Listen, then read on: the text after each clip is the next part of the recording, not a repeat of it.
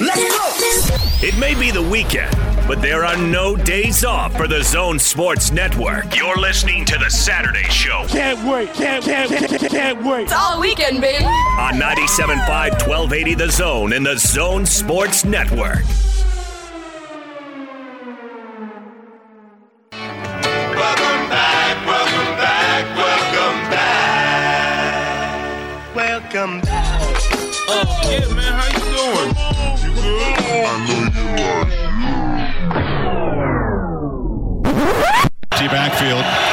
Rush four. Brown straight back. And it's picked off. It's Lloyd. Headed for the end zone. Pick six. Devin Lloyd. Rising with pressure closing in. Delivers a strike across the middle. Dalton Kincaid. And the tight ends dominant on that drive as the Utes stretch it to a three touchdown lead. He's got the football and he walks in. And the Utes razor sharp for the opening possession. They get 61 yards. First and goal here now. And Thomas barrels in. The trick ex-pledger check it. And a touchdown for Utah. He got the short field. The big run by the quarterback sets up the touchdown run. And there's some tempers after the play. Long outlet pass stolen by O'Neale. O'Neale attacking, lobbing to Rudy who dunks it. Donovan driving on Edwards. Into the lane, underhand scoop, reach in, foul. Donovan finishes. Donovan took it on the left side, brought the dribble low, worked to the middle, got the fouls, brought it from his shoe tops up to his belt, released it from six feet out and in. Donovan off the bounce three this time, perfect again. He holds the pose again. Donovan Mitchell is six of eight from three tonight. He's got 25 points. Beverley driving, ball faking, stepping through, swatted by Rudy. Don't talk about me. Fast break. Donovan to the window, lays it up and in. Patrick Beverley, you take that and put it in your pipe and smoke it. Because Rudy Gobert just rejected that.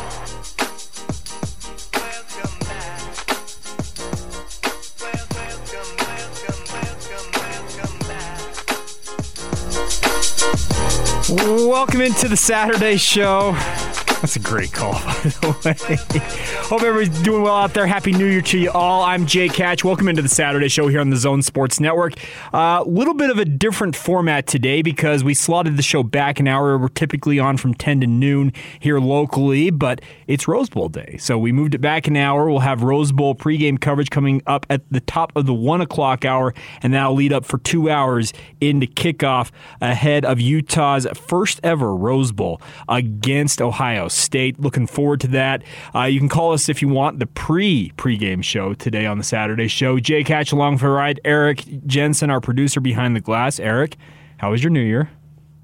was good. I uh, got tickets to this Jazz game last Okay. night, so that was fun. Went to go see the Jazz play, and then uh, went home, had an early New Year, drank my Martinellis, and uh, went to bed. All right, there you go. Watch like the YouTube countdown to celebrate the right way?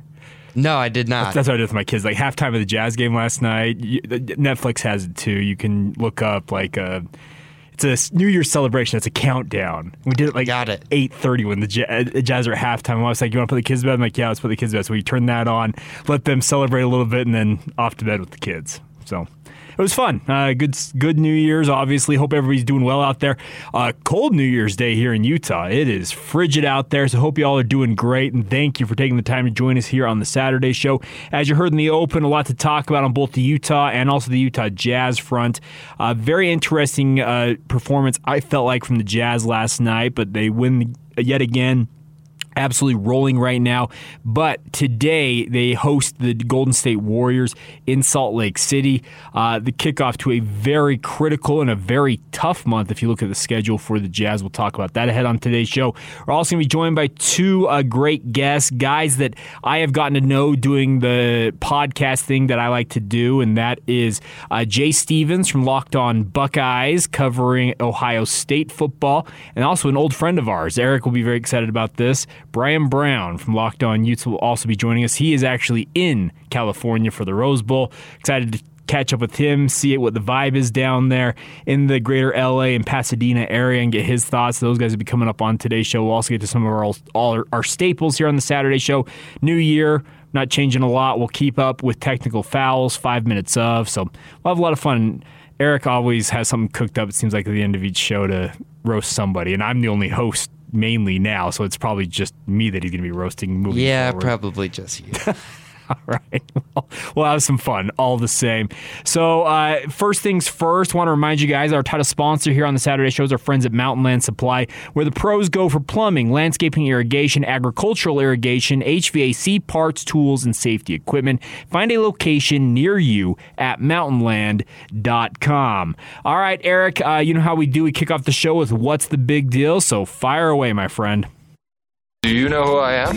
No, I, I can't say that I do. I don't know how to put this, but I'm kind of a big deal. I'm very important. Uh, I have many leather bound books, and my apartment smells of rich mahogany. I still love that open. Like, it just makes me chuckle every single time. Anchorman is one of the more quotable movies out there. I feel like there's so many instances that you can quote that movie in, and that right there is one of the all-time classics. All right, Eric, let's kick things off and talk a little Utah football. They're playing in the Rose Bowl today. You are a student at the University of Utah, so I wanted to throw this at you to kick things off. What are your feelings on today? Just a broad-based question. Fire away. Well, I feel like it's going to be a fun day, and it would be disappointing if they lost. It'd be pretty disappointing if they lost, considering Ohio State has had a lot of players opt out. Mm-hmm.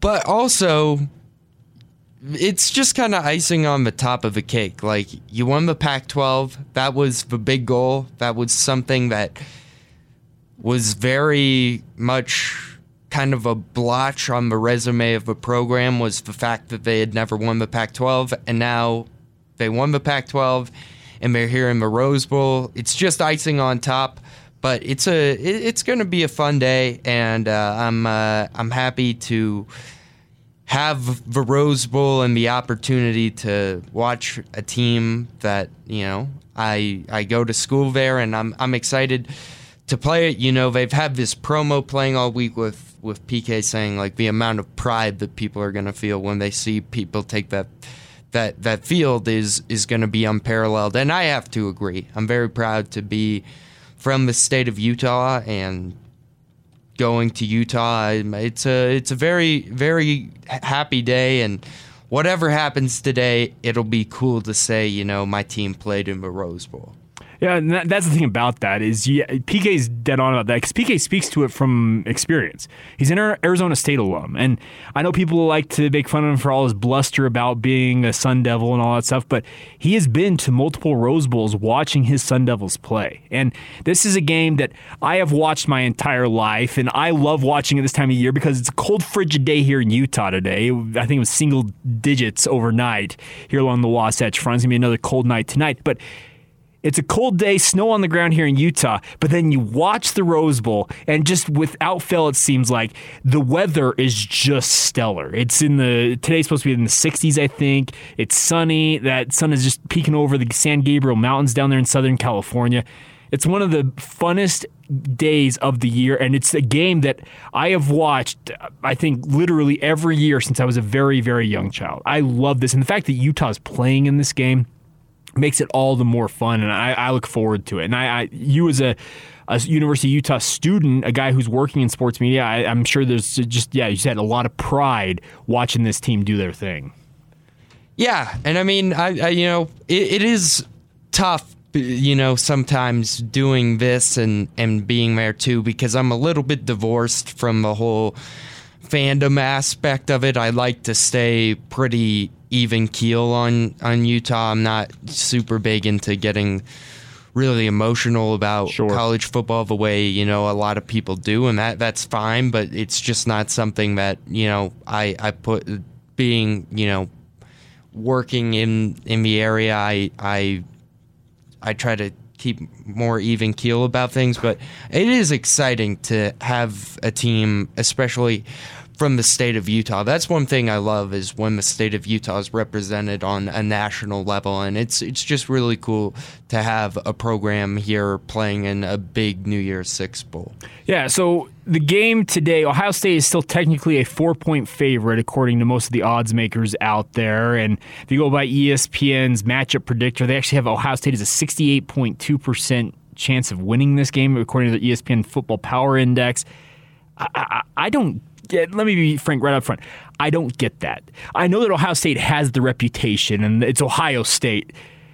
Okay, Utah, after a very stumbling, bumbling one and two start, went on an absolutely stellar run through the Pac 12. I am a big proponent and a big believer when it comes to bowl games, especially bowl games of this magnitude. We saw last night the college football playoff, and we need to talk about those duds of a game uh, a little later on in today's show. But I'm a big believer in bowl games of this magnitude and just bowl games in general.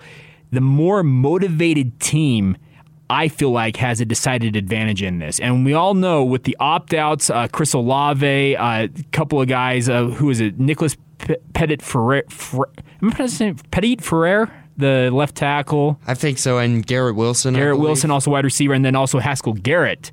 Uh, who is a very, very, very good defensive tackle. Actually, funny enough, he is the Polynesian Football Hall of Fame Player of the Year. Wow. Good for him. I know. So I, I, I, I learned that last night reading up on him. But uh, so those four players opting out scream to me that Ohio State's looking at this game as okay. Meanwhile, Utah, you're right. We all have a sense of pride as Utahns when teams from this state represent us on the biggest stages. Think of the if you're old enough, think of the Utah Jazz when they played in the back-to-back NBA Finals in '97 and '98. Think of BYU if you want to go all the way back to Cotton Bowl in 1997. I still vividly remember that game, playing Shane Meerbrook and Steve Sarkisian leading the Cougars against Kansas State in the Cotton Bowl and there have been so many opportunities. The Olympics, when Utah is on the biggest stages, I think we all, as Utahns in the state, by and large, we get on board and we support this team. I really think Utah, the Utes, speaking of the team themselves, they are extremely motivated in this game. And I think Utah, mm, they're going to be packing something special, I think, when they take on Ohio State today down there in the Rose Bowl. I, I could be wrong about that. Ohio State could come out and just simply out athlete Utah. It- it- it's, it's a very real possibility. And Eric, you watch a lot of football as well. I know you, you watch it more through the prism. I know your background's more in the NFL. I come to it from a college football perspective. Ohio State is one of the most loaded teams if you go by star ranking systems and recruiting ranking services. This is about as talented a program as you will find top to bottom.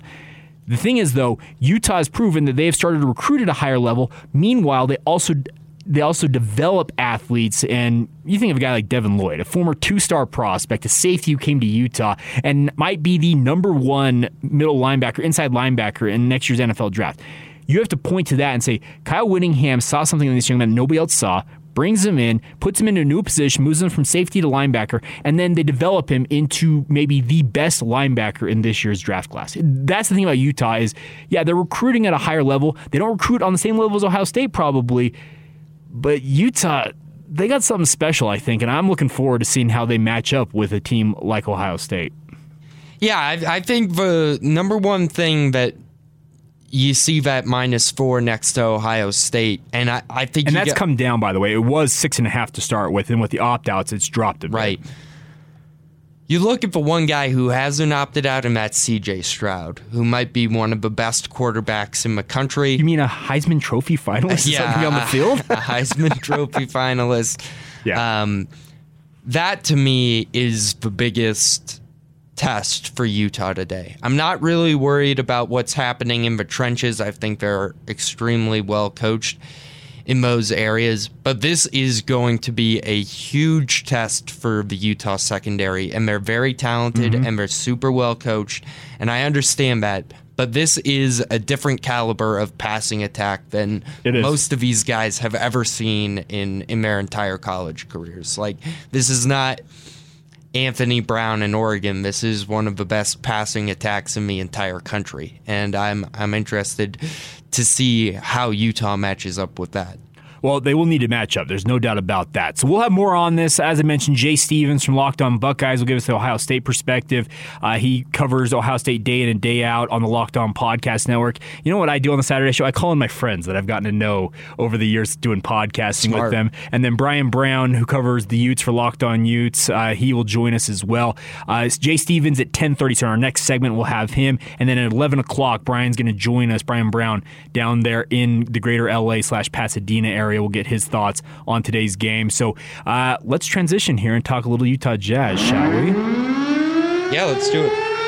All right, so the Utah Jazz last night, they beat the Minnesota Timberwolves for the third time in a month, 120 to 108. And this was a game I felt like that was all four quarters told different stories. And let me explain that. Uh, in the first quarter, the Utah Jazz came out and were trading buckets back and forth with Minnesota and say, okay, they're feeling pretty frisky, and both teams were undermanned. Let's also be clear about this right up front. Uh, D'Angelo, uh, uh, not, uh, D'Angelo, um, who am I thinking of? The star guard for Minnesota here did not play in this game. I got to pull it up here. I am just I, I just escaped me. I want to say D'Angelo Mandell, but that's BYU's cornerback. But uh, but they also did not have Karl-Anthony Towns in this game, sitting in Minnesota, and then also the Utah Jazz were without Joe Ingles and Mike Conley, both sitting out. Uh, Mike Conley due to rest, he is expected to play tonight against the Golden State Warriors. Meanwhile, Joe Ingles uh, has a left lower back strain, I believe was the correct term. So a sore lower back. He sat out last night's game, and they also, speaking of the Utah Jazz, lost Hassan Whiteside in this game due to concussion-like symptoms. His status moving forward is going to be in question. But both teams uh, came out and started trading buckets. The second quarter, the Utah Jazz, they were still the more talented team because Minnesota's also been racked with all kinds of COVID issues. And the Utah Jazz seemed to take control of this game in the second quarter, led by 13 at halftime. Third quarter, they come out and you're like, okay, they put their foot down here. This game's over. They can go enjoy New Year's Eve and obviously get ready for the Golden State Warriors. Well, they decided to take the foot off the gas rather than put the foot down on the accelerator. And Minnesota turned it into a very, very close game. But then in the fourth quarter, the Utah Jazz used a 22 0 run and put this game to bed. They end up winning at 120 to 108. Very impressive performance, all things considered. Uh, Donovan Mitchell returned from two games off due to his own lower left back strain. Goes off for a season high 39 points. Bojan Bogdanovic, very impressive 24 points, but also more importantly, his season high of 12 rebounds. Rudy Gobert chips in 14 and 16, and then obviously Jordan Clarkson, the, the uh, human torch that he is, 20 points off the bench to go with Rudy Gay's 12 points uh, in the reserve unit for Utah. I, I really felt like it was a- an impressive win for the Utah Jazz. Undermanned, uh, they have not dealt with COVID issues, knock on wood to this point, uh, like other teams, including Minnesota, have. But the hope is that the Utah Jazz can use this momentum they have piled up here in the month of December and kick it into a, another gear because this coming month, a lot, a lot of big games for the Utah Jazz upcoming, starting tonight against the Golden State Warriors, currently the number one seed in the Western Conference. Eric, uh, before we look forward here, you were at that game last night. What were your impressions sitting in the stands here at Vivint Arena?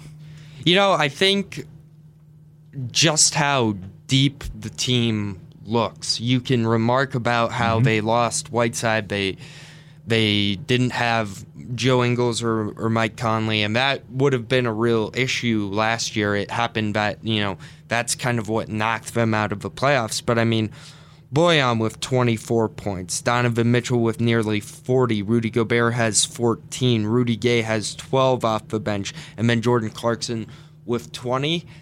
Adding Rudy Gay has helped quite a bit with this team. Mm-hmm. I'd like to see him score a few more points here and there, but he he his added uh, presence off the bench I think really helps the team out.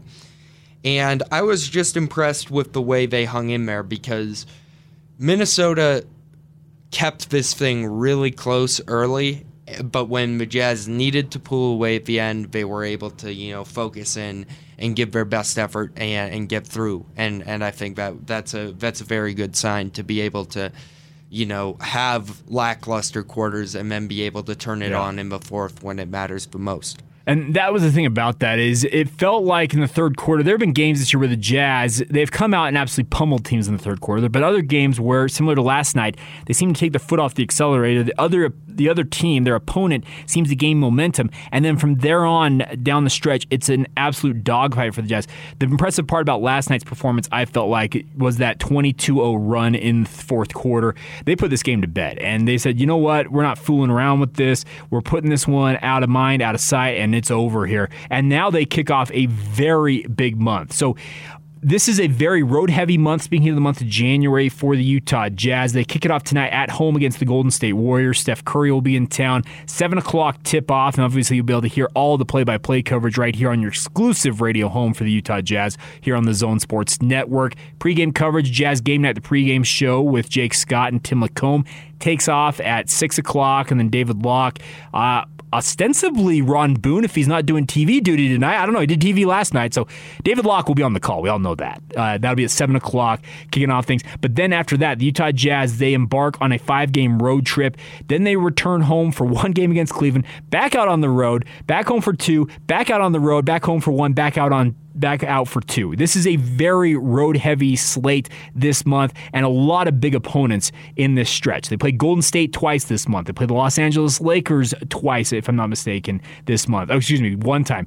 Denver twice this month. There is a very tricky uh, And the. Suns Oh, and the Suns, yeah, they have, they have, they have the, the home back to back, the home away back to back against the Suns as well late in the month. So this month could tell us a lot about the Utah Jazz with regards to are they contenders or are they pretenders? Because you're going to play some of the top dogs that you're fighting for positioning with right now. If the Utah Jazz carry the momentum over from what they did in the month of December, I know they had their lull there in the mid month, losing those back to back games against San Antonio and Washington, but Outside of that, you look at the month of December. It's been wins, it's been dubs, it's been a lot of fun to watch this Jazz team, and they have had their struggles. Trust me. Uh, you can look back at some of these games. The Dallas game, which was severely uh, undermanned as they took on the Utah Jazz, they came out and just threw punch after punch at the Utah Jazz. They had to grind out a 120 to 116 victory. That one stands out to me. I feel like the momentum they have collected this past month, speaking of the Jazz, should propel them into a very good month in December, uh, in January, excuse me, if they are able to make sure that they take care of their business. The thing about this, and what I love about the Jazz, is they have actually been record wise better on the road, and that portends well for a road heavy month here in the month of January. And I I, for one, am looking forward to seeing how they respond. This five game road trip, they kick it off Monday at New Orleans, and then they go to Denver, Toronto, Indiana, and Detroit.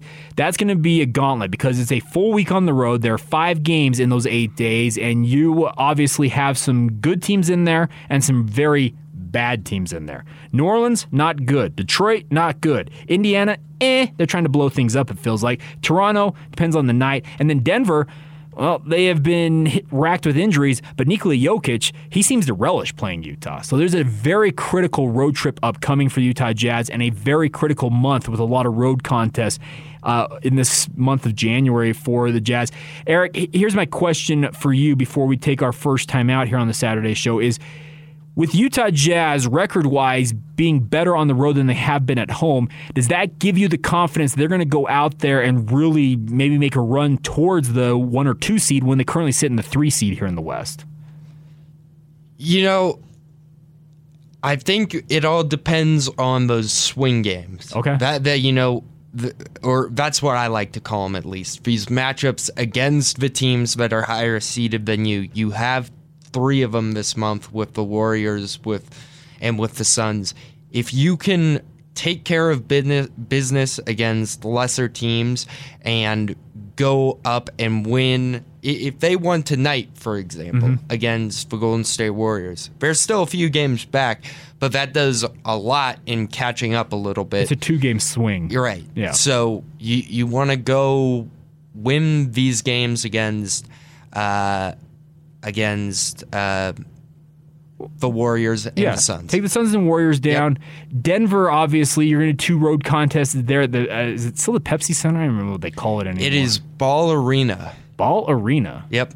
Very on the nose name there, by the way. uh, and also the Lakers. By the way, the Lakers. People like talking about them like they're uh, they're falling short of expectations. I'm like, this is kind of what we all expected. If, if, you looked at the Lakers roster, bunch of dudes in their mid 30s or older who can't shoot by and large. Looking at you, Russell Westbrook, and you expected them to be more than that. Yeah, the Lakers are an interesting case because you feel like if Anthony Davis gets back healthy and if they admit their failures and move some of these guys like Russell Westbrook at the trade deadline, I still think they're a very dangerous mm-hmm. team. But you have to you really have to get Russell Westbrook out of the mix because he just does not work on an NBA team when you if you want to have three point shooting to keep up with some of these Well- high scoring shooting teams like the Warriors and the Suns and the Jazz in the West. Well, LeBron James, he wanted Westbrook on this roster. And on any, any given night, a guy like LeBron, if Anthony Davis comes back healthy, they can make your life miserable. But the thing is, they just. They don't seem to have it right now. So there's a big month ahead for the Utah Jazz. Go take care of business. Kick it off tonight the right way. Celebrate New Year's by taking on Steph and the Golden State Warriors. And hopefully, we're talking about a Utah Jazz win come Monday. All right, coming up in just a moment, we're going to be joined by Jay Stephens from Locked On Buckeyes. He was on with DJ and PK earlier this week. Does a great job covering Ohio State. Want to get his thoughts on today's game. We'll get to that next. Top of the 11 o'clock hour, Bryan Brown from Locked On Utes will join us as well. You're listening to the Saturday Show brought to you by Mountain Land Supply right here on the Zone Sports Network. It may be the weekend, but there are no days off for the Zone Sports Network. You're listening to the Saturday Show Can't wait. Can't, can't, can't, can't wait. It's all weekend, baby. on 97.5 1280 The Zone in the Zone Sports Network.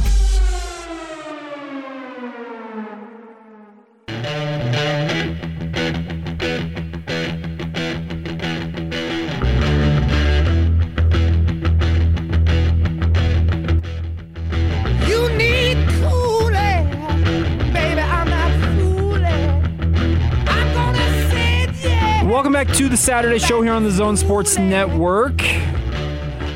About to get to a head on today's show, but of course it is Rose Bowl day here uh, down there in the Rose Bowl, the 2022 Rose Bowl game. We are going to uh, catch up right now with Jay Stephens. He is the host of Locked On Buckeyes, a guy that I've got to know over the last little bit. He covers Ohio State. And Jay, thank you for taking the time. How are you, sir? I'm doing well. Bowl season is here. It's almost over. We got bowl games on right now. The mm-hmm. Rose Bowl later today, and I'm excited to watch all the football this afternoon. Absolutely. We had you on earlier this week with DJ and PK here on the Zone Sports Network. And I want to start here. And it is the day of the game finally. And we have been waiting all week for this. What is the vibe you're getting from Ohio State based on your observations of their excitement level for today's game? They're ready to go. It's game day. Uh, there's talk around uh, social media, that is, as far as if it's meaningless, if it means something. Once the guys get on the field, once they experience what it is, the festivities leading up to the start of the Rose Bowl, if they're not ready to go, I believe they will be ready to go. And it's a game. They know that if they come out there and lay an egg, it's an embarrassment. And I don't believe the Buckeyes, Ryan Day, players, coaches, anybody involved on the team wants to end the season with two straight losses. And that's the thing about that is I, I feel like there's a, there's some pride at stake here for Ohio State because uh, if I'm not mistaken, you can probably correct me on this. I believe after the loss to Michigan, one of the Michigan assistants essentially made the comment that uh, we felt like Ohio State was soft and or something to, to that level, and that's never anything you want to hear when you're playing the game of football. Is that term soft? Uh, does you feel like that's part of the mo- motivation here for Ohio State going into this one? Yeah, it's kind of man pride. You use the word pride, I would do the same thing. No man ever wants to be described as soft, S-O-F-T. That's kind of what I would call a pride taker. There are things in life that will take a man's pride, and that's one of them. But what he said was exactly what we saw in the game. Ohio State fans don't like it. I'm sure the players and coaches probably had some um, really colorful conversations with colorful words involved in the locker room. But, I mean, reality is Ohio State was soft this Saturday after Thanksgiving. Josh Gattis is saying that. He's just saying what is the truth about that game and how Ohio State played. And the best thing about that was star linebacker at Ohio State, well, a bright spot for Ohio State linebacker, Steele Chambers, he did not shy away from admitting that Ohio State was soft in that game. The thing I don't want to see today, this me personally, I don't want to see an Ohio State team that is soft once again. They have been soft throughout the season, but if you lay an egg back back, and if you're soft, not just losing, but if you're soft while losing in the game, that's going to be a big mark, a big knock on the season, and there are going to be a lot of questions that need to be asked starting tomorrow. Jay Stephens, host of Locked On Buckeyes, part of the Locked On Podcast Network, joining us here on the Zone Sports Network on the Smart Ring guest line. Uh, Jay, let's talk a little bit about personnel here. The funny thing about this, and I feel like this is being overlooked, and obviously all the opt outs for Ohio State are notable. We'll get to those here in a moment, but the fact of the matter is, Ohio State will still have a Heisman Trophy finalist in CJ Stroud on the field today in the Rose Bowl. That's got to count for something, I feel like. Oh, I'm really amazed that you brought that up because everywhere I'm hearing about is Garrett Wilson, it's uh, Chris Olave, them not playing Nicholas Prayer, them not being on the field. I mean, you, you have a Heisman Trophy candidate, a finalist, the fourth in the voting. He's still active. He's still there. Four of these five starting offensive linemen this year. They're still active as well. He still has his buddy TreVeyon Henderson and Miyan Williams behind him. Master Teague might get some run in this game. He still has Jeremy Ruckert. He still has Jackson Smith-Njigba, who's a leading receiver on the team. Everyone's talking about the opt-outs and forgetting that CJ Stroud's amazing. Like, first-year starter, he's done a lot of things that have blown so many people away that it's sometimes hard to describe it. He's still on the field. He's on X factor. He is a big point of concern for the Utah defense, and I'm curious to see how he gets the young guys involved early in this game because the earlier you get them involved, it's going to be a whole lot better for you down the road.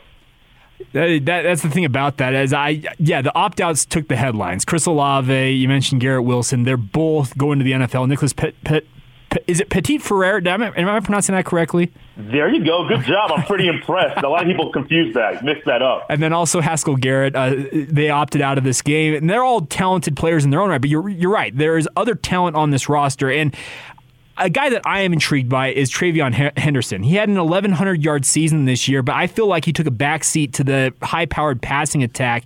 Can you let our fans out here in Utah know a little bit more about what to expect from a guy of his caliber?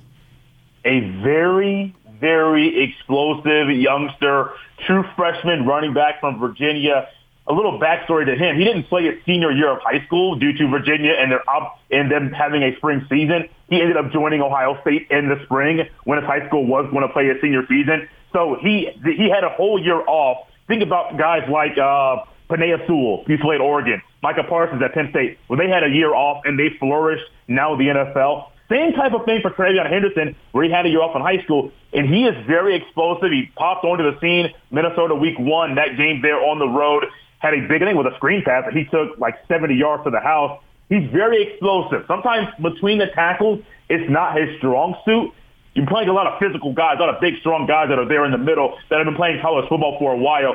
That's what to come down the road. But if you want a guy that's he he, he can he can hit you, um, drop of a hat, he can take it, he can take it 50, 60 yards. Um, he's going to really does a phenomenal job of not going down at first contact. He is very, very explosive, and Utah Utah is not good at tackling today. TreVeyon Henderson could have himself a great day in Pasadena. Jackson Smith Njigba is their leading receiver yardage wise, but with uh, Garrett Wilson and Chris Olave sitting out, there are 25 touchdowns between the two of them sitting out. You figure guys like Marvin Harrison Jr. are going to step up. Julian Fleming, actually, who was one of the top rated wide receiver prospects in the most recent recruiting class coming into Ohio State, you figured they're going to take a step up here. Is there somebody in this receiving corps, whether it's a tight end or another receiver, that you feel like is going to step into the void left by Garrett Wilson and Chris Olave in this game? You mentioned two of the guys already between Marvin Harrison Jr., son of Marvin Harrison, former Colts wide receiver, and then also Julian Fleming, um, two guys that are phenomenal receivers. Fleming has battles with injuries, so his production, you look at his stat sheet, he's played a little bit, but hasn't been as productive as you might think for someone that was expected to be a bigger piece inside of Ohio State's offense. But Emeka Egbuka, I think, is going to be possibly the X factor in this game. He is Ohio State's return man. Does a lot of kicks. He did get injured towards the end of the season. They took him out of that role when he got back healthy. But I do think that Emeka Egbuka could be the wild card. I'm curious, though. I wonder if Ohio State keeps Jackson Smith-Njigba in the slot. To me, that's the wisest thing to do. But Emeka Egbuka in the slot moving and Jigba to the outside, that could be an added wrinkle for Ohio State's offense that Smith-Njigba, if he's in the slot, great. But do you want to put your number one corner inside closer to the box to where he's going to have to be more in the mess, um, in the muck right there in the inside, or do you want to keep him on the outside? These are all kind of details about the game we'll have to watch throughout the game. But Emeka Egbuka to me could be, I think he's going to be big, a bigger factor in this game than Julian Fleming, even though Fleming is the older receiver.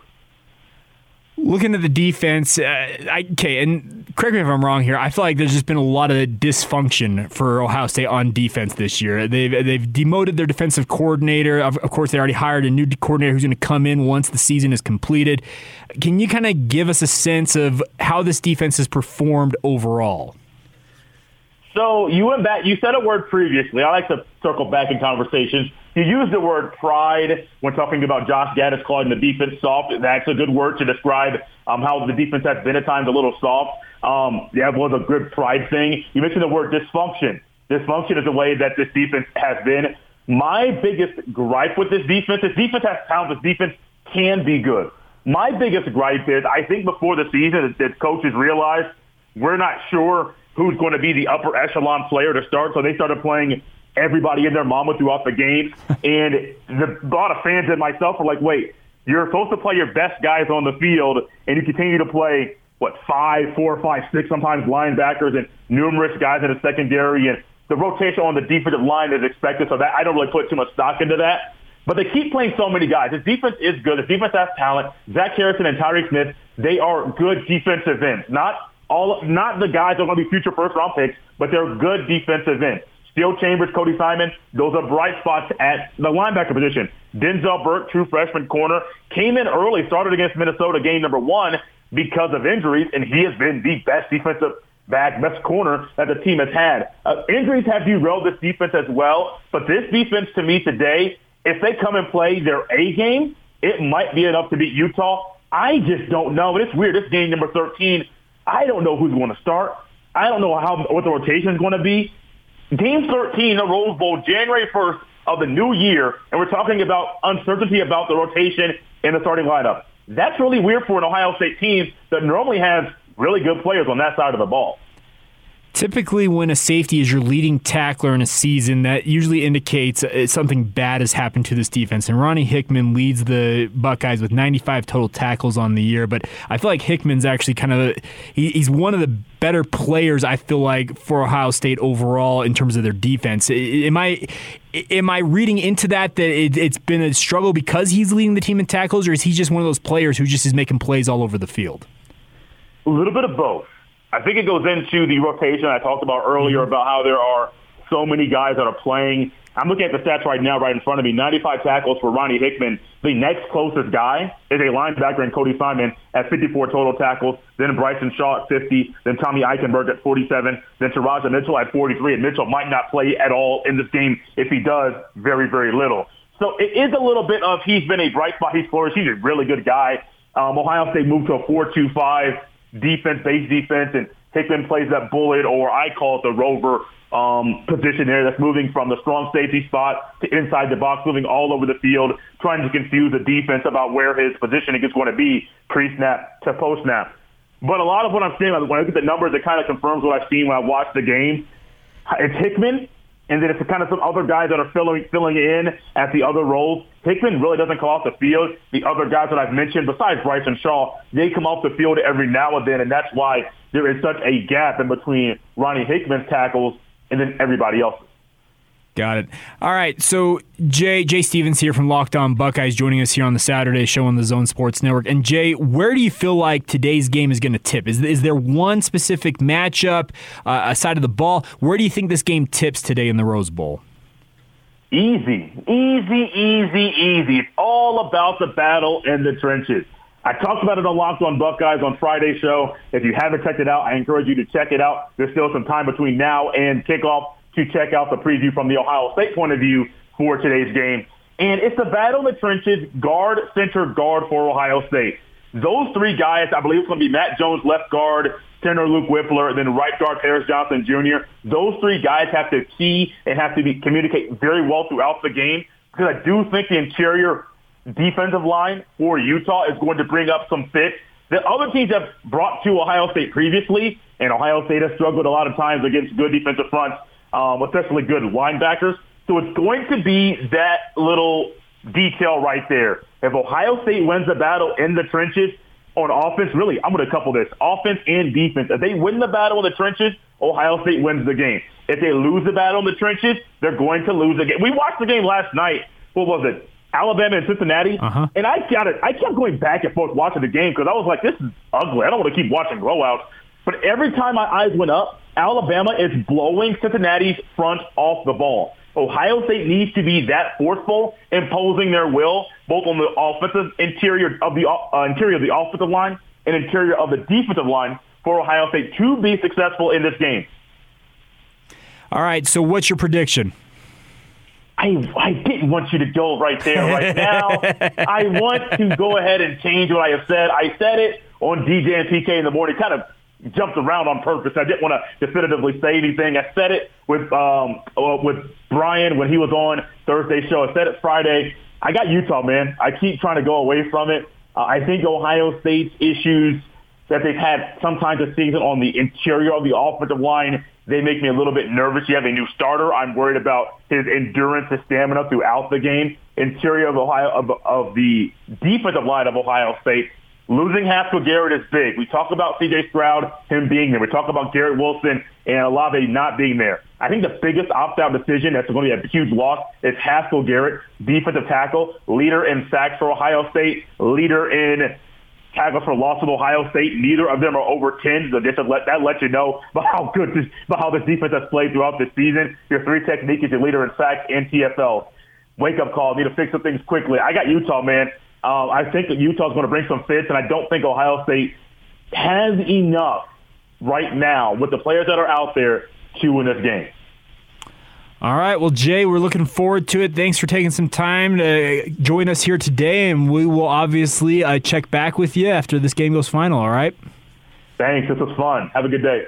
All right, there you go. Jay Stephens, host of Locked On Buckeyes, covering Ohio State for the Locked On Podcast Network. Thank him for taking the time to join us here on the Saturday show here on the Zone Sports Network. Of course, at the top of the 11 o'clock hour, a dear friend, a guy who has been on the show a fair amount of times, Bryan Brown from Locked On Utes. He is down in California. He's going to join us as well. We'll catch up with him. Uh, coming up next, we're going to get to technical fouls, one of our oldies but goodies here on the Saturday show, rewarding people who have been dumb in sports and even beyond that. We'll get to all of that coming up next. You're listening to The Saturday Show right here on 97.5 FM and the Zone Sports Network.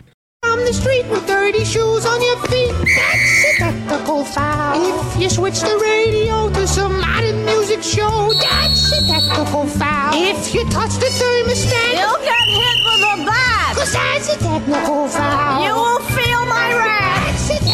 That's foul. Personal foul, 69, offense. He was giving them the business. A technical foul. Welcome back to the Saturday show here on the Zone Sports Network. Jake Hatch along for the ride here on this Saturday morning, I guess technically for about, what, seven more minutes, and then we flip over to the afternoon. Uh, thank you for taking the time to join us. It is time, as you just heard, for technical fouls. Uh, an interesting note here on the NBA, by the way, real quick here, Eric. I, I Lance Stephenson, obviously a guy who's been a protagonist in the NBA, he is reuniting with the Indiana Pacers on a 10 day contract. Oh, good for him. I was just uh, coming down. I just saw that come across. It made me chuckle a little bit. He's going back to Indiana. All right. Uh, time for people being dumb in sports or people just doing weird things. Should we start, uh, Eric? I mean, have you like, pick your choice basketball or soccer? Uh, let's go with soccer here. Let's talk about uh, the Chinese national team in soccer. Uh, they have been banned, yes, the word banned, B A N N E D, from getting tattoos and are advised to remove the ones that they have under a new directive from the governing body there in the People's Republic of China. Uh, said that uh, recruiting new players with tattoos at the national level and to youth squads was, quote, strictly prohibited. And the administration said the move would help, quote, set a good example for society. Some national uh, stars, including Zhang Linpeng, have been previously told to cover up their tattoos. Very interesting move here because uh, tattoos are in vogue plain and simple across sports, especially in the sport of soccer. There's a lot of tattoos around there, and I'm actually stunned that a, a national governing body of a sport is actually telling their national team stars, yeah, to first not get any tattoos, second, uh, to not uh, recruit players who with tattoos to the national or youth squad levels playing for the national team, and then also asking them to cover them up. Uh, okay, yeah, the General Admi- Administration of Sport, or GAS, there in China, uh, they have been, quote, advised to have their tattoos removed in special circumstances. The tattoos must be covered up during training and competition with the consent of the rest of the team, unquote. I just, I don't get this. I I don't see how this has any positive effect on any of this. It just seems weird to me that China wants their national team members to no longer have tattoos. But what do I know? I, I don't have any tattoos, but I just don't get it. I, it's weird to me. So, all right, let's talk a little basketball as well here. And Eric, I think you'll laugh at this one. Uh, Dateline Raleigh, North Carolina. So we're going across the country here. Tear gas was used to stop a large fight that broke out during a basketball tournament at Wake Technical Community College's North Wake campus Wednesday night. Oh boy. Tear gas. Tear Yes. gas. I mean, yeah, this kind of goes into my small technical foul as well. Seems like I've been seeing with like, we're getting back to the point where people are, are like, oh yeah, we're you know, we're back at live sporting events. You know, things are kind of in limbo with the COVID virus right now, but Uh-huh. everyone's going back to live sporting events, and people are getting in fights, man. They Pe- are. People are getting in fights. Uh, the one you were And, gonna, uh, the one you were going to yeah. talk about it was it was which bowl game was it? It was Pitt and Michigan State. But yeah, I mean, it's it's crazy. These you know these videos pop up on Twitter and come on, guys. I mean, you're just here to go, just watch the game. Like you're not. It, it doesn't have to turn into an MMA brawl every time. Yeah, this one's pretty nuts. So the fight erupted in uh, interrupted a final game in the 49th John Wall Holiday Invitational. It is one of the top high school basketball tournaments in the country. The tournament features actually some of the top boys and girls basketball teams across the country. Over 100 NBA players, including at least three number one picks in the NBA draft, have played in the tournament in its history. A spokesperson for the event said the vi- the fight broke out between fans in the stands as Farmville Central and Life Christian Academy from Kissimmee, Florida, played. A security officer responded, but security was, quote, stretched thin, unquote, due to an on court fight that had occurred in the previous game to this one. Some folks used their cell phones to record the fight. In one video, you can see people under the stands, and at one point, a chair was thrown across the basketball court at somebody. Yes, a chair. This is WWE type stuff. It's unclear what triggered the event, but then the security officer who was trying to break things up uh, deployed tear gas to control the chaos, and the gym was evacuated. Due, due to the lingering effects of the tear gas, they rescheduled the game to be played Thursday morning. But tear gas to break up a fight, that, that's a new one. I, I don't know if I've ever heard. I've heard it like used to break up riots and that type of stuff, but at a basketball game? Well, what what what's a riot other than a big fight? I sure I get that, but th- this just I I don't know. A brawl at a basketball game to me, I, I don't I don't know if my first thought would be like, I'm deploying tear gas, let's go. I don't know. That's just me. Some people just love the tear gas. But let's behave better. Everybody, we can behave. It's New Year's. New Year's resolution. Behave better. Behave better at your sporting events. I get that you we're rabid and we want to we have tribalism with our teams, but we can all be a little bit better. Let's let's endeavor to do that in the new year. We learned something today. Indeed. All right. Uh, coming up next, Bryan Brown's going to join us. I also threw it out on Twitter. I want your guys' predictions uh, to the Rose Bowl. Love hearing uh, from you guys on what you expect for Utah and Ohio State in this game. Coming up, kickoff at 3 o'clock. A reminder for you guys 1 o'clock, our Ute pregame coverage with Scott Garrard and Hans Olsen will kick off here on the Zone Sports Network, carrying you right up to kickoff and obviously postgame coverage as soon as the game goes file, final. Excuse me, we'll have that all covered for you. But more in a moment. Bryan Brown joins us. I think what we'll do, and Bryan's a good sport with this, Eric. You'll, we'll also have you weigh in on this. We'll actually go through these predictions with Bryan on the air. I think he'll laugh at some of these. We'll get to all of those. It's all coming up next, right here on the Saturday Show, right here on 97.5 FM and the Zone Sports Network. Whether you're stuck at the mall, in the yard, or making a quick trip to the home improvement store, we've got your back. It's Gonna be May. This is the Saturday Show on 97.5 1280 The Zone and the Zone Sports Network.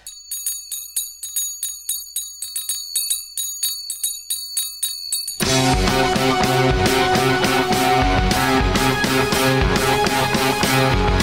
Welcome back to the Saturday show here on the Zone Sports Network. Hour two of the program underway now. The noon hour is here. Hope you all are doing great out there wherever you might be on this Saturday. It's a cold Saturday here along the Wasatch Front, but where our next guest is at currently, it is beautiful based on everything I am hearing. Uh, he is Bryan Brown, host of Locked On Utes, a dear friend of ours here on the Saturday show, a former producer actually here at the Zone. Bryan, how are you, my friend? Jake, I couldn't be better. Like you said, it is beautiful. Uh, it could be raining cats and dogs, though, and it would be a beautiful de- day here in uh, what we're now calling Utah because there are so many Utah fans in Pasadena that there's no way that we're still in California. It has to be uh, Salt Lake City South. Okay, so are you on site? Are you at the Rose Bowl already? Getting there. Currently It's, working your uh, way over. Got it. Yes, yeah, yeah. You were en route, as I like to say, uh, to the Rose Bowl, to the stadium. Was over there yesterday, checking out the scene, got all prepped, and and uh, took care of all the uh, the verification to get into the stadium, so that we won't have to worry about that. And we're heading over now to uh, celebrate with about, uh, I'm guessing, fifty or sixty thousand other Utah fans.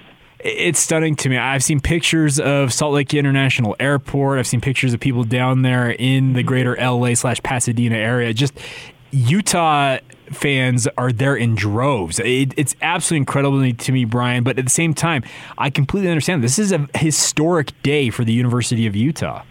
It is, and this is a you know goal and an achievement that they've been working towards ever since joining the Pac-12 conference, and even before that, to some degree. This is a program that's always wanted to be relevant nationally, and and you know you can say what you want about little brother, big brother, but I think there's some you know rivalry with BYU and what they did back in the 80s and 90s that pushed this program to, to wanting to do more, and now this is kind of like an achievement day. Uh, we won't call it graduation because I think there's still a lot more on the table for this program and for this football team. Uh, but it's a huge deal, and Utah fans responded. And I think the other part of it too is you have to acknowledge that with the way this season has been, with the the Ty Jordan and the Aaron Lowe situation, uh, that this was an opportunity for everybody to in the Utah Utes community to really show some love and some appreciation for the football team. And you know, I think it's a great job by Utah fans to get out and showcase what the state has to offer and what the fan base is capable of. Okay, Bryan, obviously you, you cover Utah for Locked On Utes. I've been co hosting with you for the past year or so. And it, it feels like to me in this game today that the more motivated team by far is Utah. And that's actually a big, I feel like, indicator of a team that has the advantage in this game. But if you go by the sports books, you go by ESPN's FPI, it still says that Ohio State has the advantage. Where do you feel like this game is going to tip? Well, I think the biggest thing is that it just comes down to, you know, can Utah establish the run early on Ohio State the way that they want to? Um, and, and, you know, I think there's, lines are funny because lines are always set to, to for the general public to bet, right? And the general public wants to put money on Ohio State. That's the horse that's carried them for so often. You know, we talk about it. It's why the Notre Dame line is always the one that's like the, one of the first lines that's released because it's one of the most easy and popular and recognizable teams to bet on. Uh, and so I think to some degree, the fact that the line has dropped and went from six and a half to four and a half, I haven't checked recently, but it's got to be teetering right then and there. That probably indicates that the, you know, the sharps and whatnot are, are trying to nudge the, the big public into betting on Ohio State. But I think the, you know, the smart money, so to speak, would be on Utah at this game. It's, it's the opt-outs for me. You know, Haskell Garrett in the middle of that Ohio State defense is a huge loss for them. Uh, he was leader in sacks, leader in TFLs. He's the guy that, that really had this team, you know, kind of uh, hanging in there as they're not as physical an Ohio State team as, as maybe they have been in the past.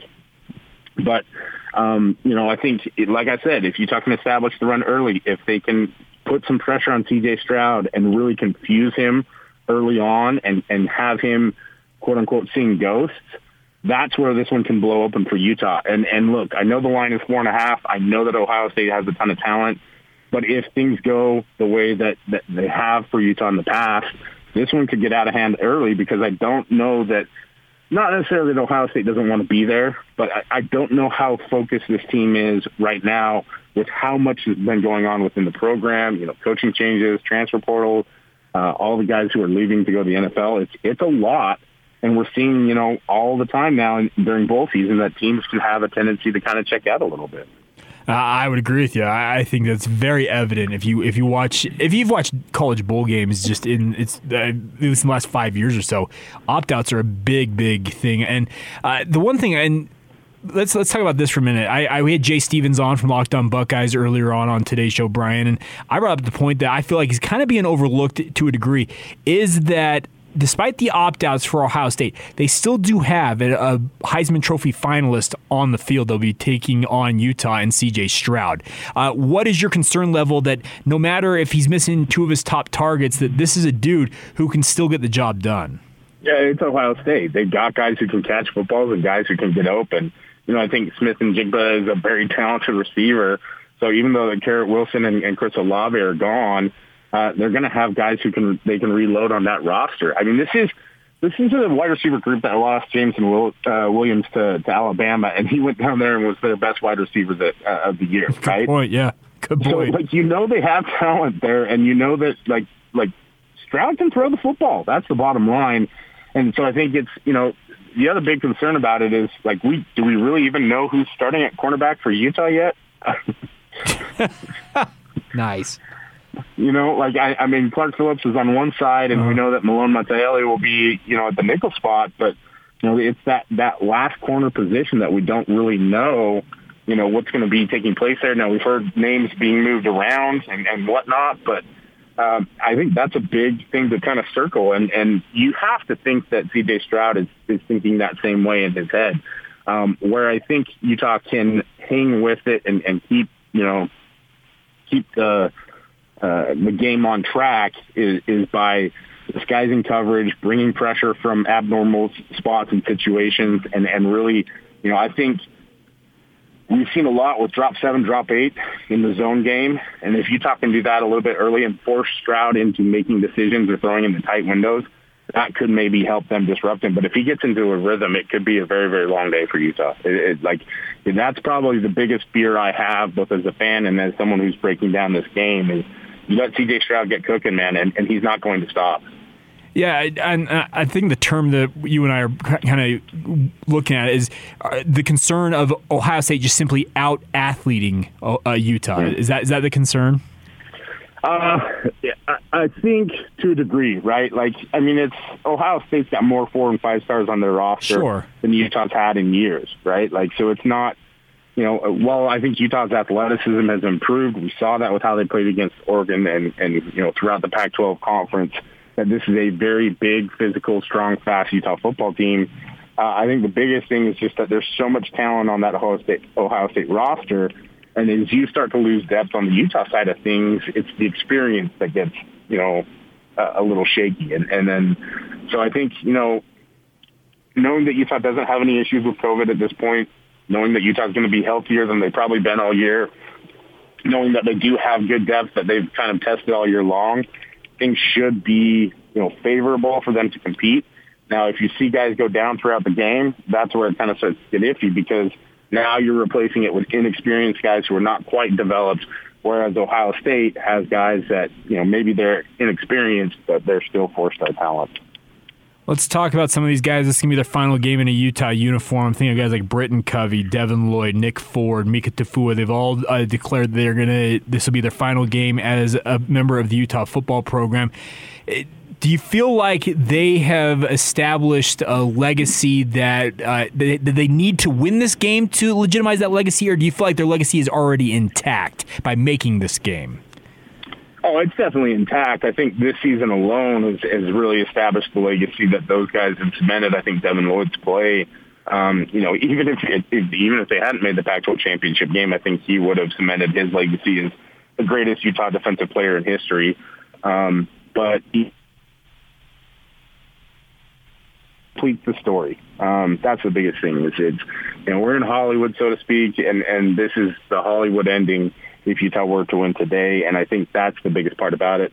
Um, in addition to the fact that I think it's just you want to see Britton Covey go out with a win. You want to see Devin Lloyd go out with a win. These are guys who have toiled and worked and, and done it the, the Utah way for so long now that you just you have so much hope and, and kind of motivation for them on their behalf uh, that you want to see them win. And, um, you know, so I think all that being equal, uh, the legacy is there, it's set, but this would just be that nice little uh, extra extra dollop of whipped cream on the uh, Rose Bowl Sunday, so to speak. All right, uh, I'm just seeing this come across, Bryan. I'm gonna get your reaction to it because it's was literally just happening on Twitter. Josh Newman, of course, dear friend over there at Salt Lake Tribune, covering the Utes, does a great job. Says we will see how warmups shake out, but the expectation is that Micah Bernard will play cornerback this afternoon against Ohio State. Says there's a better than average chance that Bernard, a third year running back, gets the start. Your thoughts? Uh, so maybe or maybe not. I've known about this for a little while. Can't say. Uh, sources cannot confirm or deny this information. Uh, but if that was the case, uh, I would think that Bernard probably uh, showcased a lot of uh, adaptability at the position when they moved him over there, and I think that this was kind of going to be the way of it all along. I think it's a great fit for him. He's an incredible athlete. I love watching him run the football. Uh, but knowing Makai, the biggest thing is just that, like, he wants to be on the field. He wants to play. He wants to compete. And, and he's the kind of guy that has the mentality to where he can play the position.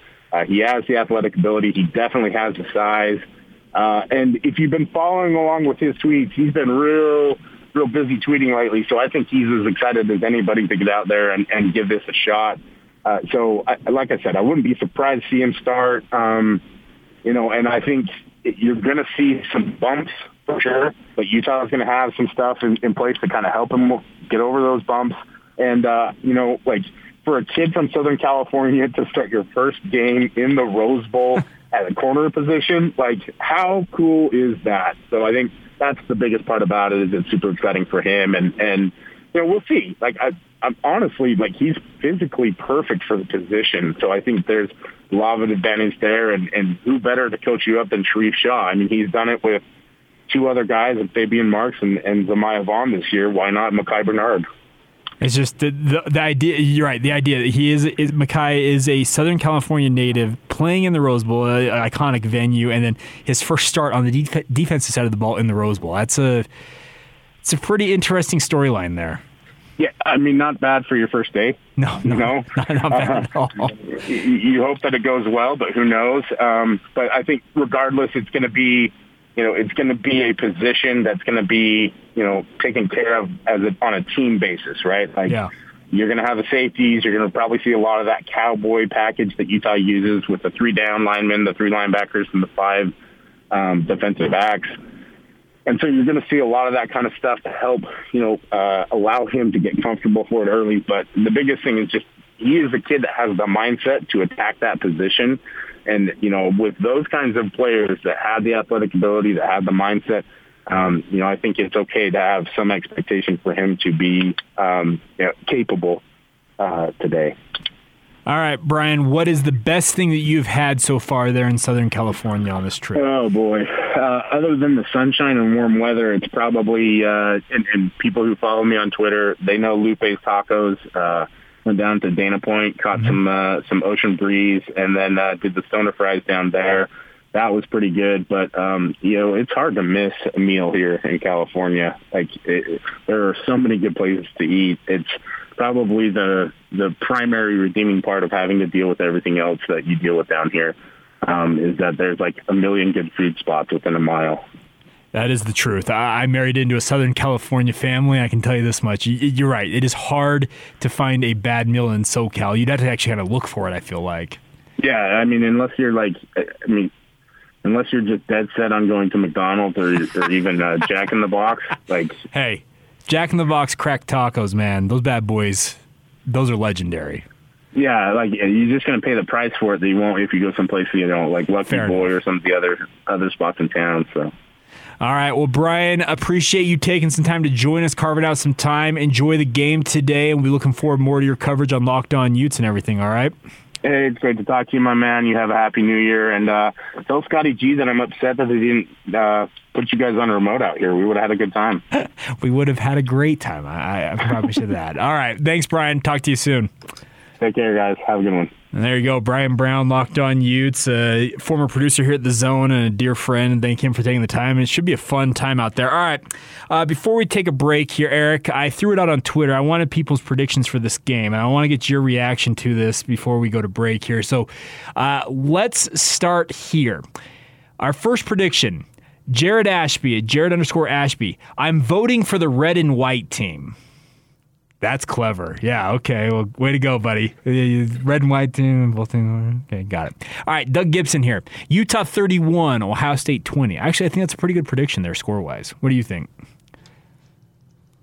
I don't know how bad I think the Ohio State defense is. 30 points seems reasonable, but maybe a little high. Okay. All right. Uh, our fearless leader, Tanya Vea, of course, over there at KSL. She has Utah by five. And I actually, I, I think it's going to be a fairly close game, honestly, myself. I think it's a one score game. Where, where do you sit? I tend to think that it'll be close early, but Mm-hmm. somebody's going to pull away in the third quarter. I think. Oh, you, th- you think it's going to not be that close then? I think uh, what what'll happen is the first half will be relatively close. The third will be back and forth, but by the 10 minute mark of the fourth quarter, you'll know who's going to win the game. Interesting. Okay. Uh, Cougs in the pros, tracking BYU guys in the NFL. Ohio State, a lot. Utah, a little. So pettiness. Somebody's a little petty. Yeah, I can understand that. Uh, Blair Red, a good friend of ours. Uh, Utah 38, Ohio State 27. he says it won't be as close as the score indicates. I think that goes more to your point here.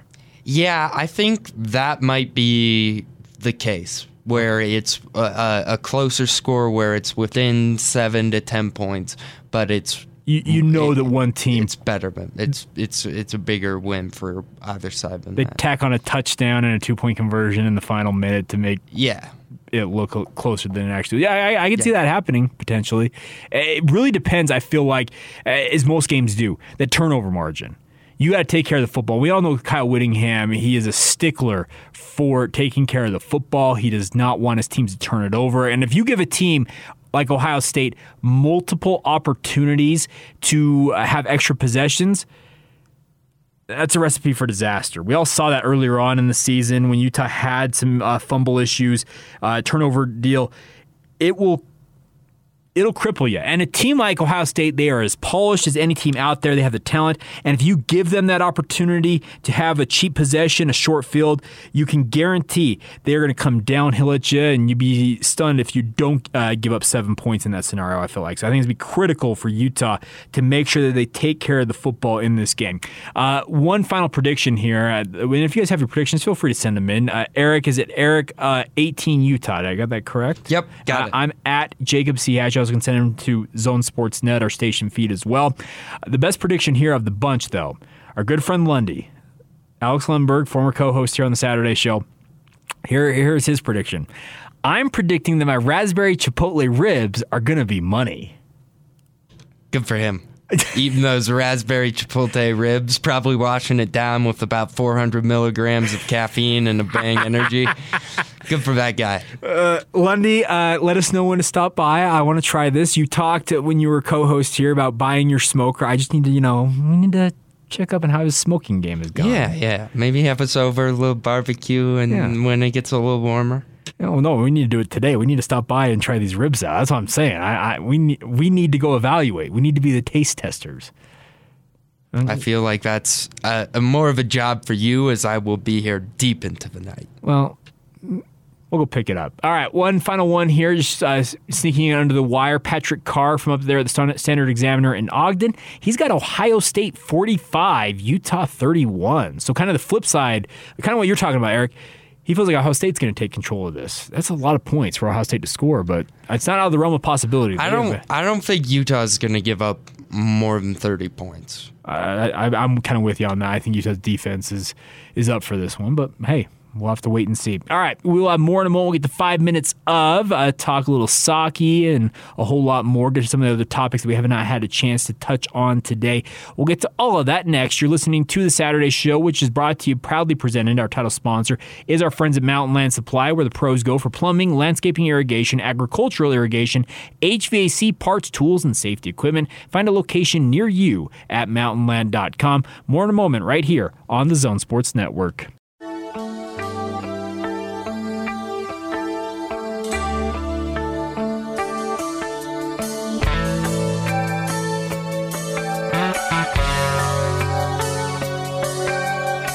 Welcome back to the Saturday Show here on the Zone Sports Network, proudly presented by Mountain Land Supply. Hope you all are doing great on this Saturday afternoon. A beautiful day. If you just look out the windows, man, banner day here in Utah, albeit cold. So uh, we've been getting you ready all day long for the Rose Bowl. Also, the Utah Jazz in action tonight against the Golden State Warriors. We're getting spoiled today, Eric. We got Rose Bowl action, University of Utah taking on Ohio State down there in Pasadena, and then we get to watch the Jazz and the Warriors do battle. I- I'm excited. It's gonna be a fun day of sports here locally. Yeah, it should be fun. Always a good time when Steph Curry comes to the building. This Yeah. place is going to get hopping tonight. I feel like, and uh, yeah, it should be should be a good time. Absolutely. All right. Uh, we, in this segment, typically, if we don't have a guest, we do what we like to call five minutes of and talk about some of the other topics we have not had a chance to touch on today. And one of the staples in five minutes of is a little mashup we like to call Chance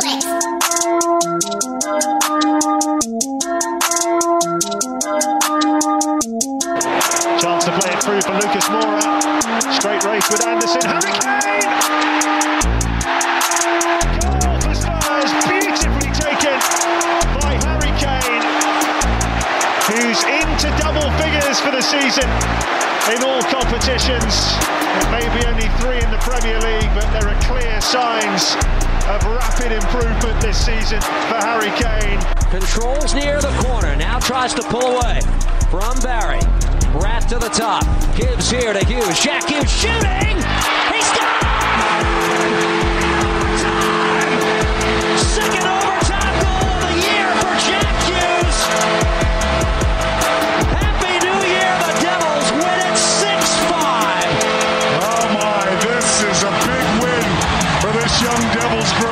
Emerson Royal well forward here.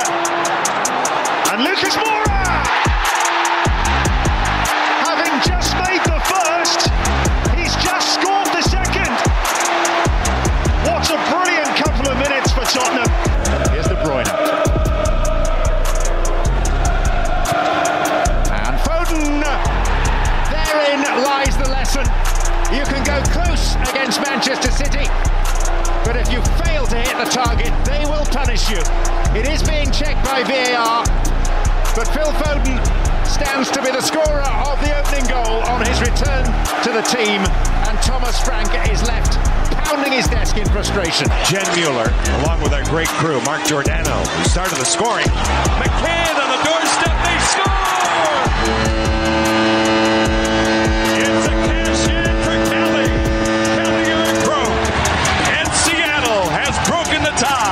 Lightning win that face-off here to start the power play. Shot by Stamkos. He scores! Steven Stamkos rips it home. Six seconds into the power play, had fed him, and before Shesterkin can move, it was Bayern in and out of the net.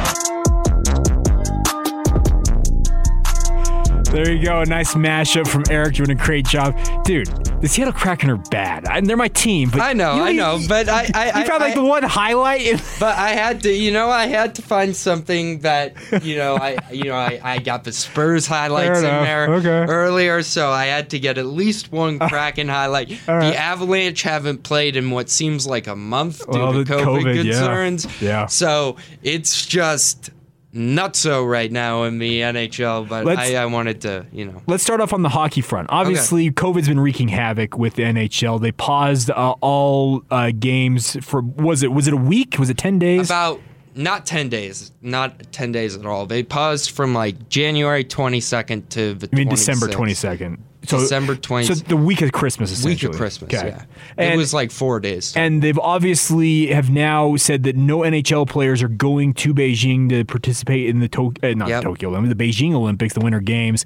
Uh, that's going to obviously well, it made some guys very upset. Sucks. It does suck, yes. And uh, obviously they're going to try and make up the games that have been postponed uh, during that that three weeks they were originally planning on taking off. Uh, what else in hockey is going on, Eric? Besides the fact, yes, my Seattle Kraken are just horrendous.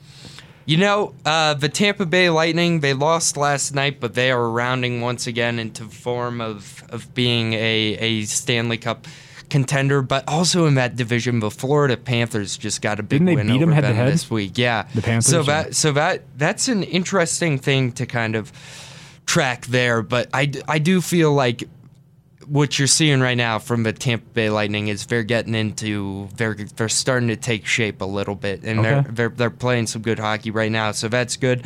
In the Western Conference, I mean it's it's just a mess. I mean every everybody in the Western Conference has a chance. I feel like. Uh, but really, what I've learned this year is it's you know still too early to look at the standings. You know, so much can change in the NHL so quickly. Right now, the the standings look like they did about a month ago, but that could all change. You know, most of these teams are still in the playoff hunt if they win a few games in a row. Like e- even as long as you're not the Chicago Blackhawks, Seattle Kraken, or Arizona Coyotes, you pretty much have a, a, a, a legitimate chance in the Western Conference right now. And uh, it'll be interesting to see how, how that all plays out. But, uh, you know, it's a fun time to start watching hockey. Everybody's starting to play a little bit better now. Mm-hmm. There are high scoring affairs every night. Yesterday, I watched that Devils Oilers game. That was a lot of fun. Five to six in overtime, six to five in overtime. It was just a, a good time to watch. Been some good hockey games this week. So the NHL is is moving forward, but you know, still they are still postponing games. Like it, it, it it's not good. They are the league that I'm most concerned about with the whole COVID thing because the the NBA you have kind of these infinite rosters where you can go pillage the G League and sign guys from overseas to 10 day contracts and, and everything like that. But in the NHL, it's a lot harder, it seems like, to fill a full roster. And, and losing all these games, it's going to be interesting to see what happens. All right, uh, on the soccer front for a moment here, RSL still trying to find an owner. Uh, maybe that saga will. I don't think that'll ever end. End at some I think they'll just be ownerless forever. Uh, I mean, it's one of my least favorite storylines that I continually track. Do you realize that MLS soccer resumes next month, like the new season? It never It's stops. January. It starts in It February. never stops. Players report for the 2022 season this month. Yeah, I mean, it, it would, you know, you hear these big soccer players in Europe like Uh-huh. Lewandowski and Messi this week go off and say they hate the idea of FIFA making the World Cup every two years. and I, Biennial, I yeah. mean, that's for a reason. Like, even in Europe, like these soccer is a great sport to follow because it, it never ends. Like, there's only really a two month off season. Yeah. And, you know, it, it's, you know, it's, it's a lot to track. But, yeah, I mean, we'll be back to, you know, some MLS soccer in late February. Who doesn't love that? Crazy to me. Uh, yeah, so soccer's on its way. It's ongoing over the overseas and whatnot. Obviously, there's a lot going on. It's the January period, so the transfer window is going to open up. You'll start hearing about absolutely insane amounts of money ch- exchanging hands to transfer players between big clubs, and that's always fun. All right, um, other things in our five minutes of here, Eric. Uh, let's talk a little bit about college basketball because we just talked about COVID affecting NHL.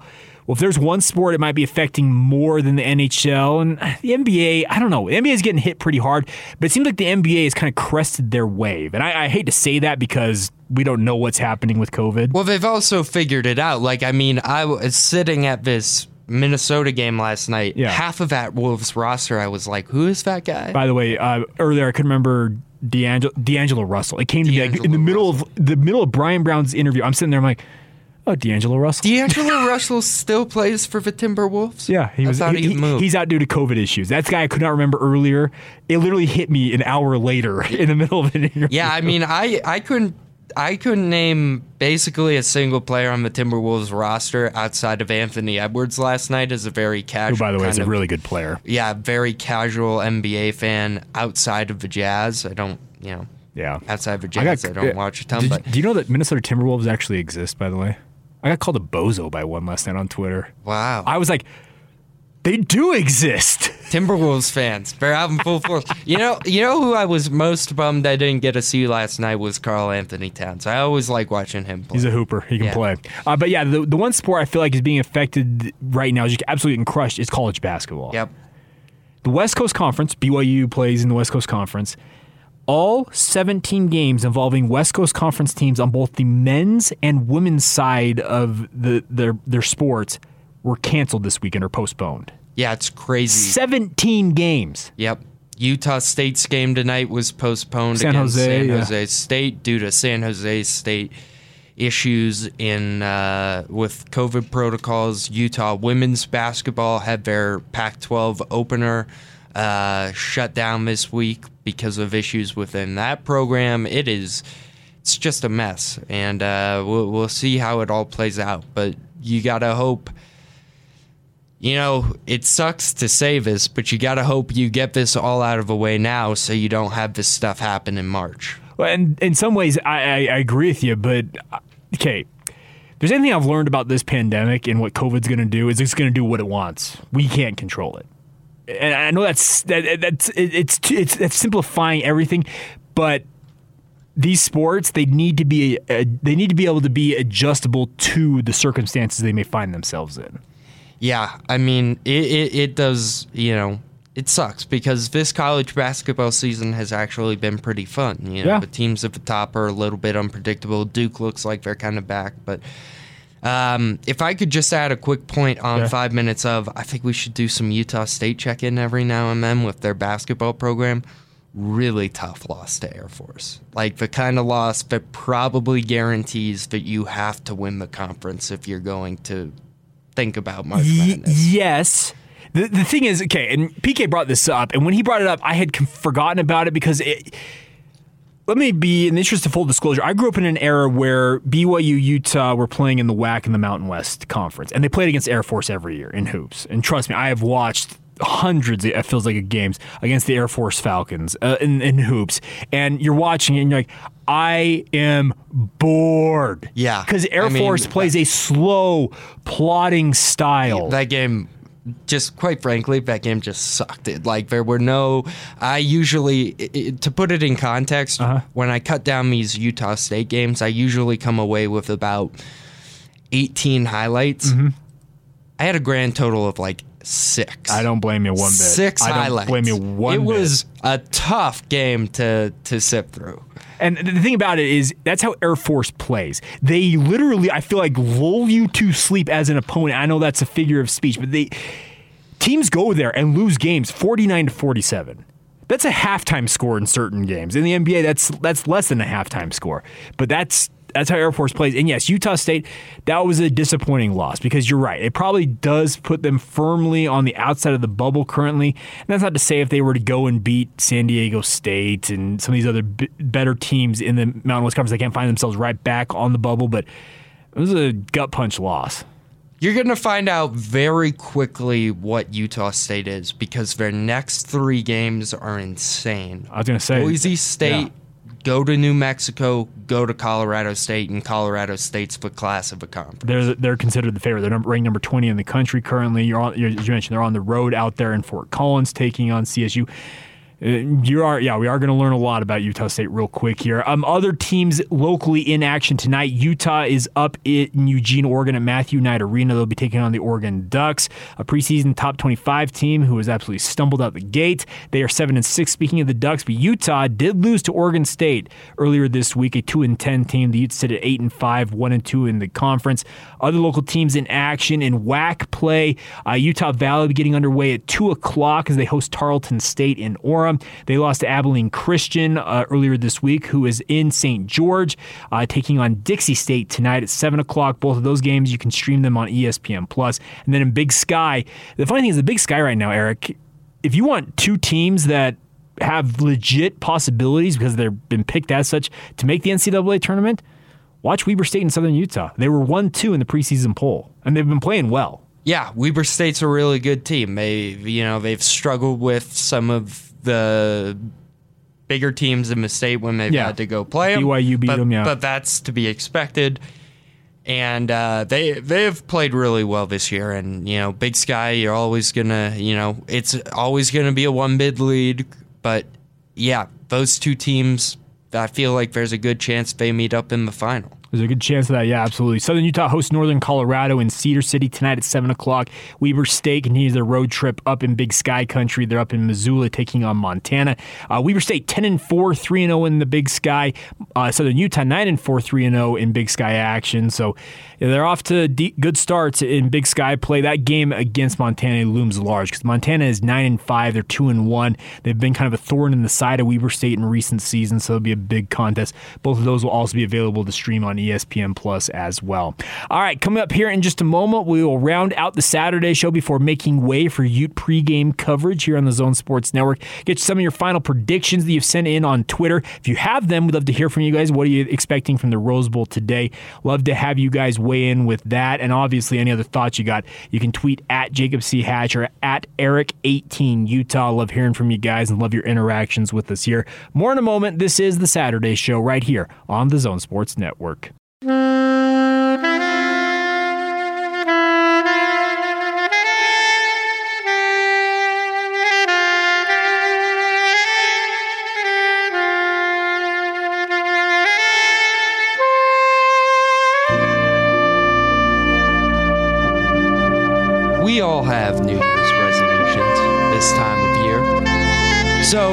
Close the Saturday show, here are a few big ones for sports teams and members of this show in the state of Utah. For the University of Utah, win the Rose Bowl.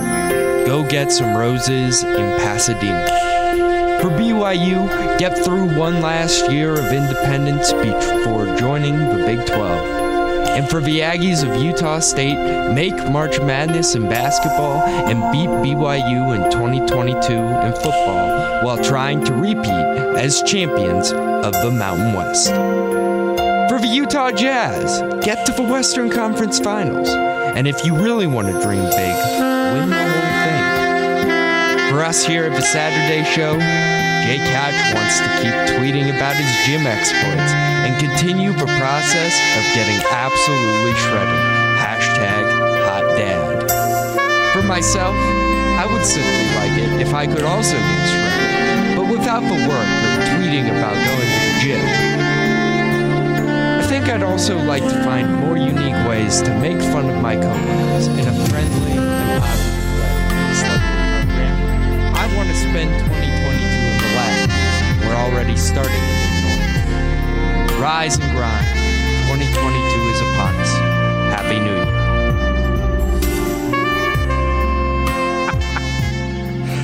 Shredded, huh? Shredded. Okay. Get shredded. Uh, wow. Okay. Well, I can go home and now tell my wife that I apparently have a new new New Year's resolution to add to the list: getting shredded, and also tweeting about it while I do it. You will not be tweeting about Absolutely. Hot dad season. Hot dad season. Eric, it's good to have you back, dude. You make my day every time with these. All right, so there you go. Some New Year's resolutions for the local teams, and yeah, for us here on the show. We're gonna have some fun, obviously. I love doing this show. People ask me all the time, like, Jake, you work a lot. I love doing this show. That's why I take time on a Saturday to come up and do this show. It's it's a blast, and I have an absolute pleasure doing it. So thank you for all your support. It's a new year. 2022 is here, folks. It's crazy to think about, but nonetheless, hope you guys had a fantastic new year, and let's make 2022 a good one. Let's get off to a right start. Uh, yeah, so a couple of things before we go here. A couple more uh, Rose Bowl predictions have been sent in. Our good friend Patrick Carr from the Standard Examiner sent this in earlier. He predicts Ohio State 45, Utah 31. He's predicting Utah State to essentially blow the doors off of the Utah defense. And that's a be stunning to me if that happens. I'll be I'll be frank. Uh, Kelly Bartlett weighing in here saying Utah 38, Ohio State 34. I think will be a really good game. But she has Utah uh, winning. Uh, in narrow fashion. Uh, Zach Walker, Ohio State 35, uh, Utah 20 says a repeat of the 2019 Pac 12 championship game. Uh, Oregon obviously trouncing Utah in that game. We'll see. I am going to go opposite opposite of Zach. I think Utah is going to win this game. I do, as I mentioned earlier on, I do think it's a one score game. I think it's going to be close. So here's my prediction, Eric. I'm going to get yours here momentarily. I am going Utah 30, Ohio State 24. That's where I sit. Your thoughts? Very close to almost identical. Okay. Utah 31, OHIO 24. Okay, so you got you just one point off in our predictions, and I I think it's gonna be a good one. And we're gonna have some fun with it. Obviously, we're gonna have you pregame coverage coming up here momentarily. Scott Garrard, Hans Olsen, getting you ready for that. Obviously, we'll have postgame coverage, your calls, uh, postgame audio. Patrick Kinahan, the guys from Unrivaled, Scott Mitchell will actually be on the call for the game. Alex Kirry will be down there. They'll be sending back postgame audio. We'll carry that for you. We're gonna have you covered top to bottom here on the Zone Sports Network. And then later on tonight just you know for a day night doubleheader, let's get the Jazz and the Warriors squaring off. Uh, pregame coverage, and that will begin at six o'clock, and obviously tip off between the Jazz and the Warriors here from Vivint Arena begins at seven o'clock. So a busy, busy day ahead here on the Saturday show, and a big thank you to all of you for taking the time to join us here on the Saturday show or the pre pregame show as we've been calling ourselves today. A reminder for you guys: that the Saturday show is proudly presented to you by our friends over at Mountain Land Supply, where the pros go for plumbing, landscaping, irrigation, agricultural irrigation, HVAC parts, tools and safety equipment. Find a location near you at mountainland.com. Once again, a happy new year to you all. Thank you for joining us here. For Eric, I'm Jake. Have a great rest of your day. This has been the Saturday show right here on 97.5 FM and the Zone Sports Network. See ya.